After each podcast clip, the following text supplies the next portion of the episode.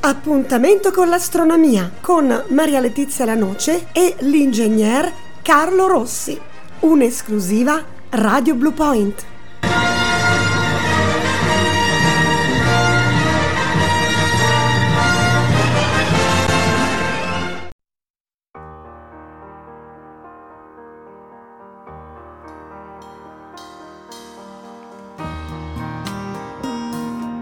Anche il 2023 su Radio Blue Point non poteva fare a meno delle puntate dedicate all'archeoastronomia, questo viaggio nel passato alla scoperta delle conoscenze astronomiche degli uomini di millenni fa.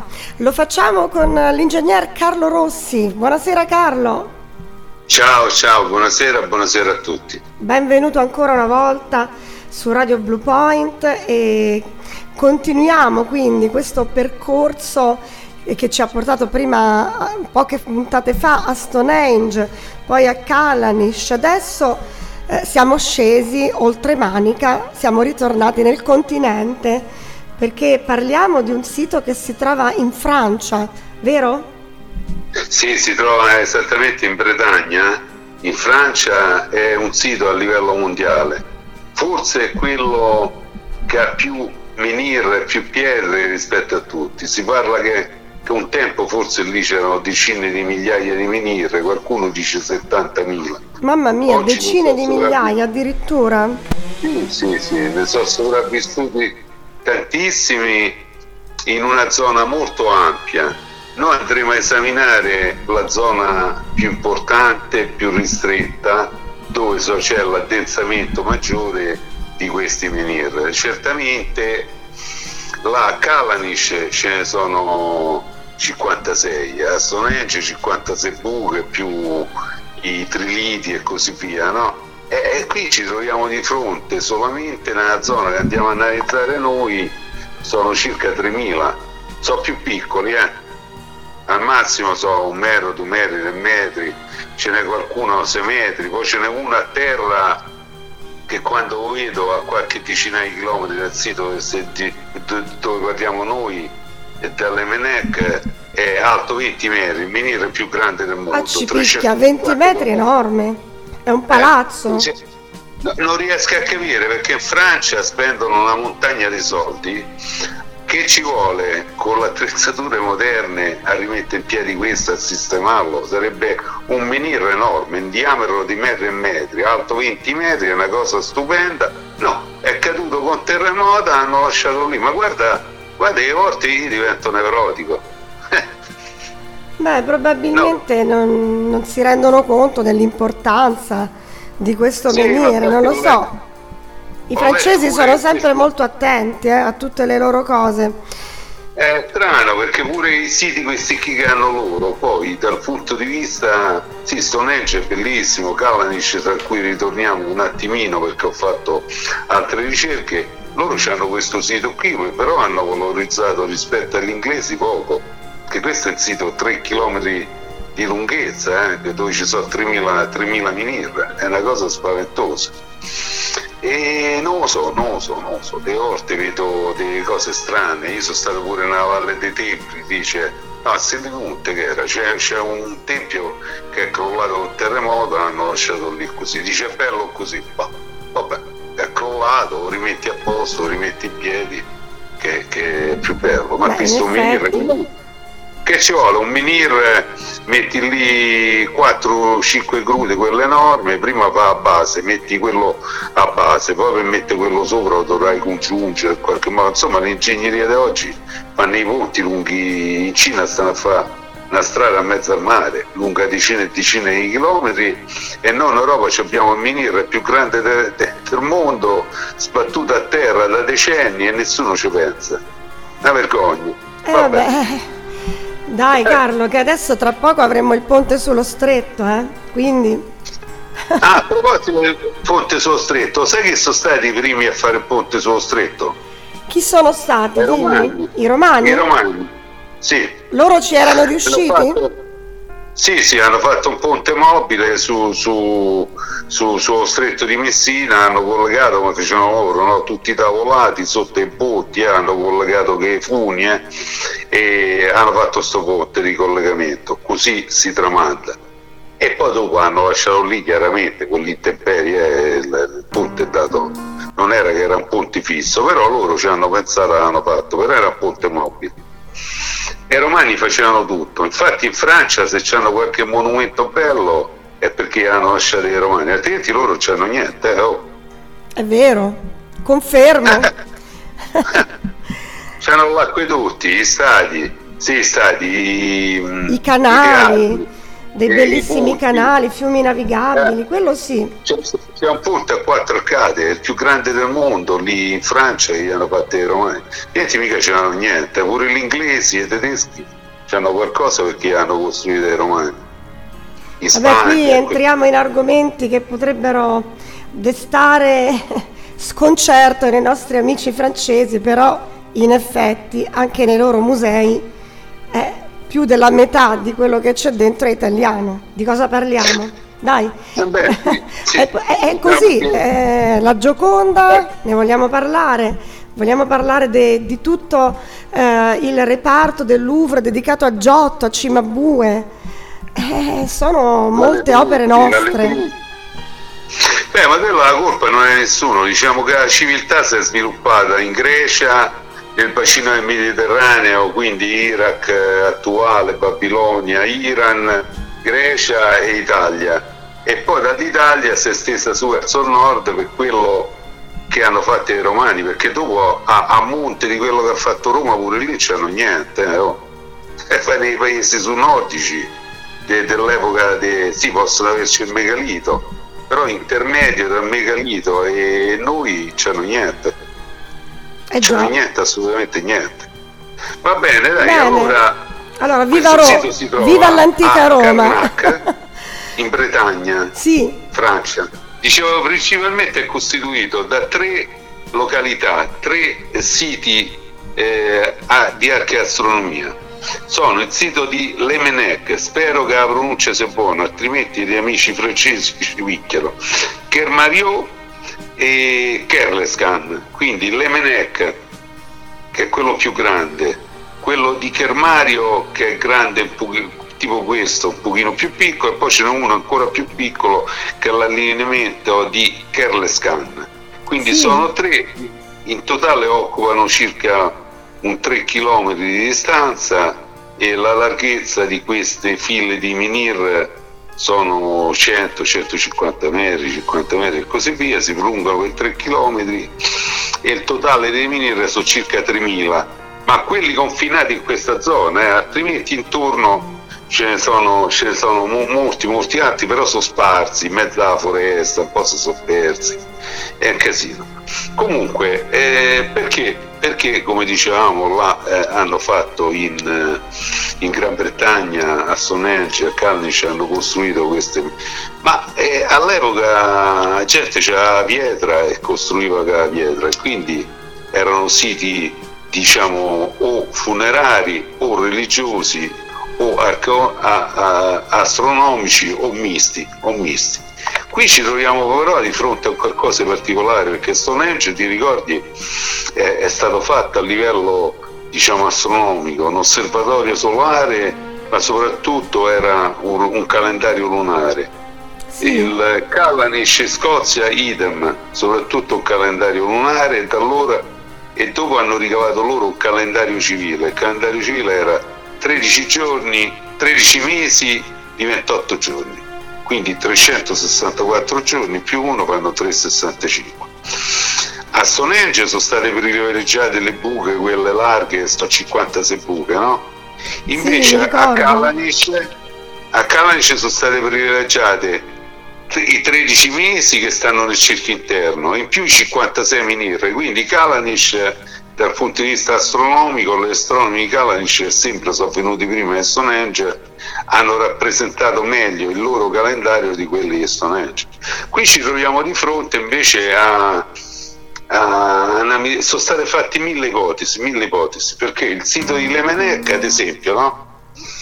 ha 1169 Minir. I Minir per i nostri radioascoltatori sono queste pietre che non è che sono scolpite, sono al massimo abbozzate, sono tipo un siluro, così mezze tonde che sbucano dalla terra, alte metro, due metri, tre metri, e quindi ci sono 1169 Minir, 1170 le file sono dai 10 a 12, c'è una parte più ristretta, una parte più, più larga, la lunghezza è circa un chilometro, pensa, larga 100 metri. Quindi qui ci troviamo di fronte a 1200 minir per un chilometro di lunghezza su 10-12 file larghe 100 metri. È una cosa spaventosa. Eh, è un sito enorme, Carlo. È enorme, è enorme questo di Lemenette. E per quanto riguarda l'orientamento, e sono stati fatti numerosi studi, pure io ci ho sbattuto il muso per sono stato dei mesi qui a vedere diciamo a grosse linee questo sito l'asse longitudinale quindi quello lungo un chilometro è rivolto verso nord-est. Quindi nord-est diciamo verso il solstizio estivo. Perché il sole abbiamo detto tante volte in estate non è che sorge est come all'equinozio di autunno all'equinozio di primavera, ma sorge oltre, quindi a nord-est il sole sorge e qui sembra che l'abbiano diretto proprio verso nord-est. Quindi l'allineamento dei Minir di Lemenec è, eh, va verso il solstizio d'estate. Ci siamo? Sì, quindi loro avevano preso a riferimento proprio il solstizio, non i punti cardinali classici. Sì, sì anche, anche se almeno da quello che ho visto io, la precisione di Stonehenge e la precisione di Kalanish qui eh, bisogna andare un pochino con co i piedi di piombo perché queste pietre poi si dice sono state messe ai tempi 3-4 mila anni fa in realtà poi lì c'è stato Cesare. E Cesare ha posto l'accampamento in quella zona nella guerra in Gallia. Quindi si propende che una parte l'ha fatti Cesare e una parte sono antichi, altri dicono sono tutti antichi, però a questo punto qui eh, appunto dobbiamo andare via di piombo perché poi se qui c'erano decine di migliaia di pietre, ma qui ne sono rimaste 3.000, poi ce ne sono altre sparse. E quindi l'ipotesi che hanno fatto gli studiosi, l'ipotesi che facciamo noi, i radioascoltatori devono prendere un po' alla larga senso che non è che si può essere precisi precisi comunque al di là di Cesare se è stato Cesare a farli tutto no sono stati gli altri Cesare può darsi pure che ha ripreso quelle eh? o c'erano se ha eh, ma ti voglio dire queste, queste pietre questo sito era anche lì un Pronto? sito ti sente adesso io passo eh? voglio dire Pronto? era un... mi senti? eh ti sentivo più dimmi dimmi allora, questo sito di Karnak o Karnak, come lo chiami tu, eh, era un luogo dove abitavano, era un luogo religioso o semplicemente un sito astronomico per osservare, per tracciare i, i movimenti del cielo? Cioè, a che cosa serviva? Allora, qui non ci abitavano. Non era non un sito abitativo, quindi? A che cosa servisse non si sa bene perché chiaramente se trovi un sito dove ci stanno decine di migliaia di, di minir ti cominci a chiedere eh, a che cosa serviva. A parte che all'epoca l'ho detto la gente metteva le pietre da tutte le parti.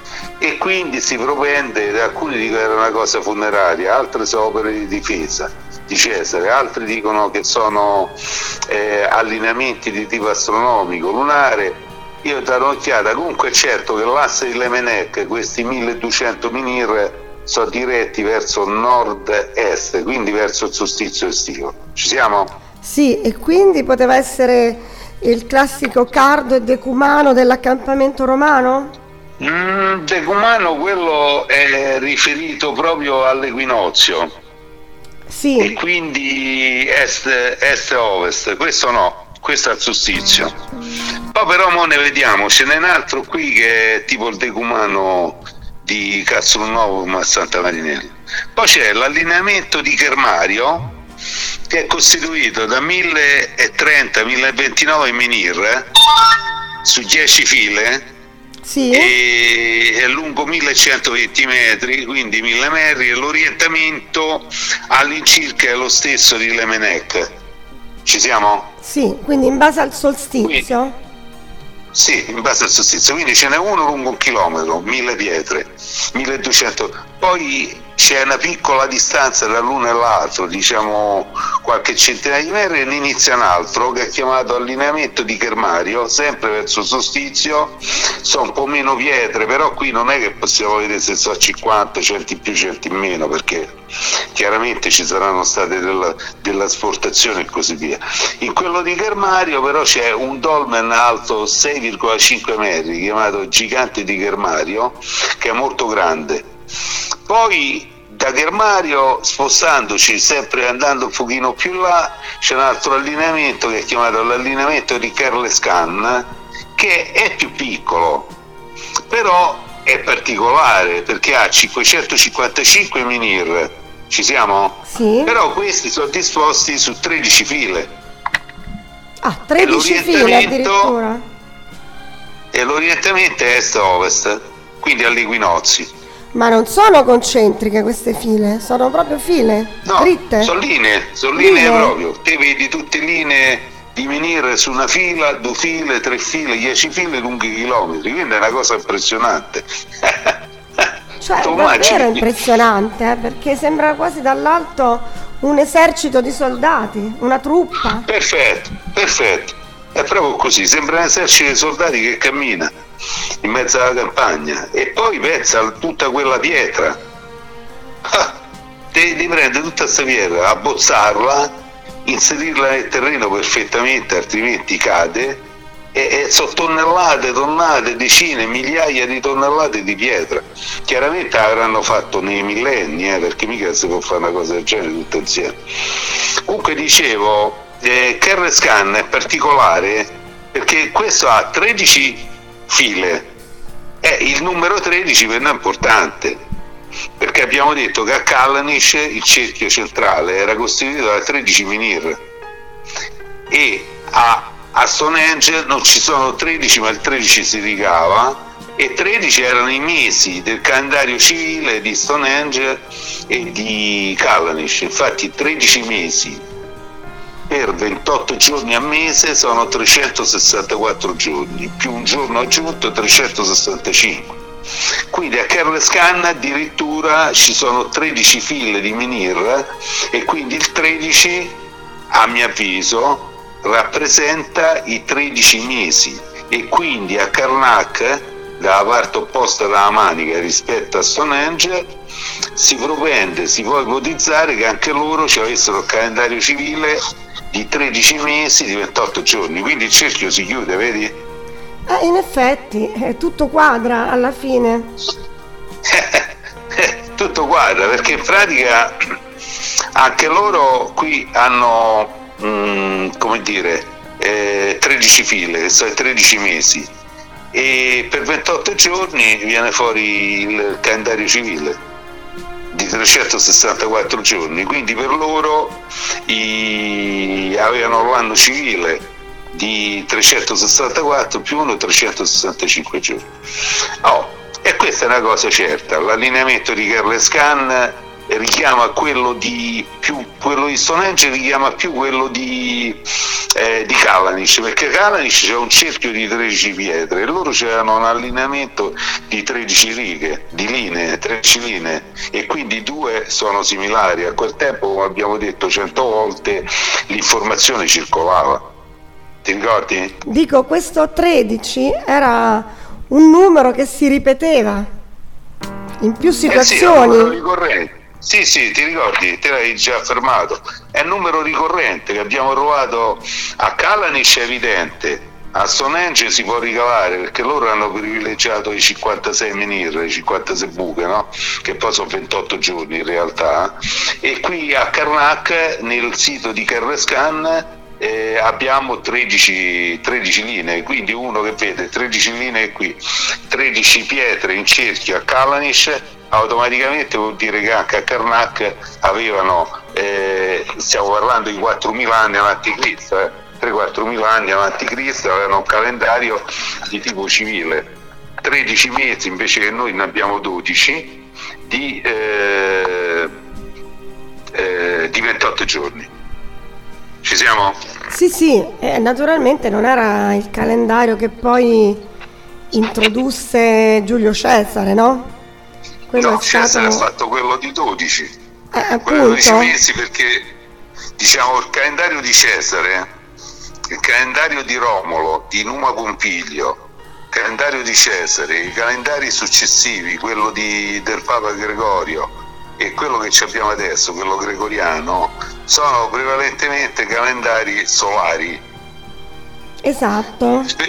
E invece noi abbiamo visto che questi eh, eh, dell'antichità, 2000, 3000, 4000 anni all'anticristo, osservavano il Sole, però prevalentemente dai studi che abbiamo fatto, che hanno rilevato studiosi, archeologi, eh, per loro sembra che fosse quasi più importante il moto della Luna rispetto al Sole.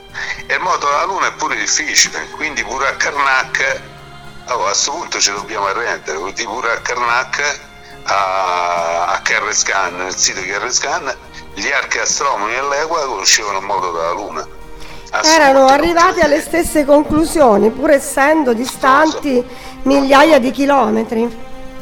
Eh sì, eh sì, infatti abbiamo detto che questi popoli qui che noi rappresentiamo pure malamente secondo me perché compri libri per queste persone sempre raffigurate meste col, mozzo, col mo, volto tumefatto le donne tutte raggrizzite. Ma io mi domandavo no, te come donna mi puoi aiutare ma se ai tempi dell'antico egizi, quindi parliamo 2-3 mila anni avanti Cristo, le donne già si truccavano romperle tutte, perché in Europa, anche se la civiltà europea era un po' arretrata rispetto a loro, però già si conosceva l'ocra, c'erano eh, i carboncini, sono state trovate figure dentro, eh, a colori dentro le grotte, hanno trovato questa gente, eh, già si facevano i come si chiamati sulla pelle, tatuaggi. I tatuaggi, certo. Eh, allora perché noi continuiamo a rappresentare eh, questa gente come se fossero delle scimmie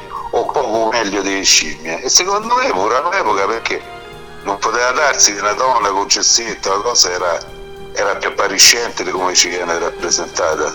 Ma non dico come in Egitto perché lì erano avanzati, però noi rappresentiamo e pensiamo di queste persone che fossero dei trogloditi, invece non è vero, questi conoscevano il modo della Luna. Io ti ho detto, se io dopo 40 anni di astronomia mi metti nella zona isolata con degli amici e devo studiare il modo della Luna, quello dei 18,6 anni di retrogressione dei nodi, io non ci riesco.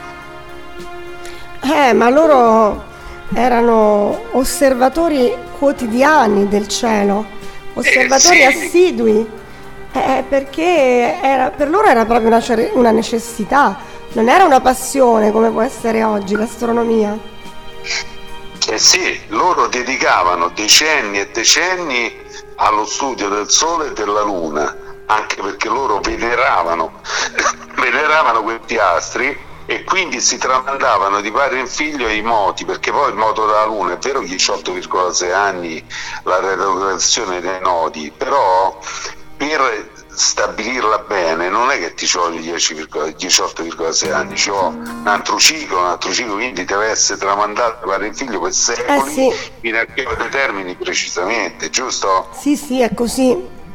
Eh, e quindi ci dobbiamo mettere proprio in un'ottica diversa, vedere queste popolazioni, anche perché che vuoi, oh, ma se l'Egizio già confor- la, la, conformazione fisica dell'Egizio o, oppure dei, dei Romani 7-8, cioè l'Etruschi, mille anni avanti Cristo era quella, eh, questi perché du- mille anni prima che era una scimmia e dopo mille, duemila anni... Ah Su questo non ci piove, certo. La conformazione era quella, diciamo, le condizioni di vita erano durissime, perché questi saranno vissuti o non dico nelle grotte, comunque c'erano avuto delle abitazioni in legno, in Egitto già c'erano le costruzioni in muratura e così via.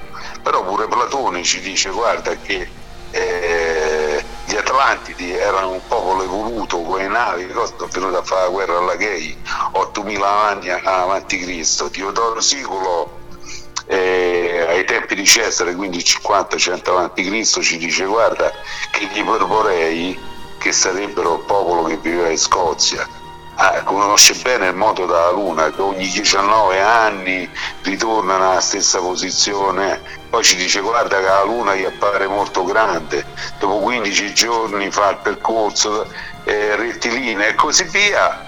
E a punto qui questi erano gli astronomi, erano persone che si muovevano a Stonehenge, andavano là e ogni anno facevano raduno e, e, quindi trattarli proprio come uomini da pietra secondo me è totalmente errato, totalmente errato.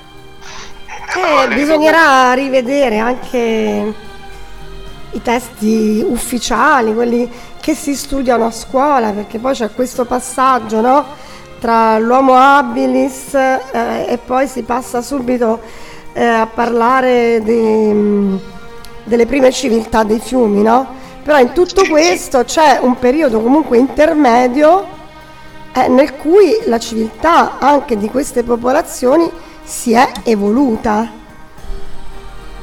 Chiaro, ma il fatto stesso, no? Che ormai assodato che questi conoscessero il modo della Luna, che è difficilissimo a occhio nudo, senza strumenti, vuol dire che erano persone super intelligenti intelligenti come noi, hanno pochi mezzi e si dedica all'osservazione del cielo. Esatto. E ricevono pure questi monumenti, ma sollevare o mettere in piedi una pietra eh. di 100 tonnellate, 350 tonnellate quel menire che è caduto. Eh, hai capito?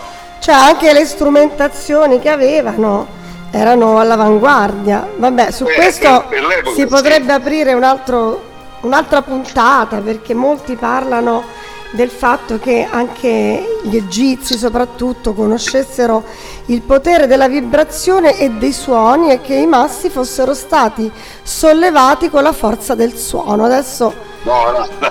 queste no, ovviamente sono ipotesi che però nemmeno possono essere scartate del tutto perché il suono ha la possibilità di sollevare dei pesi.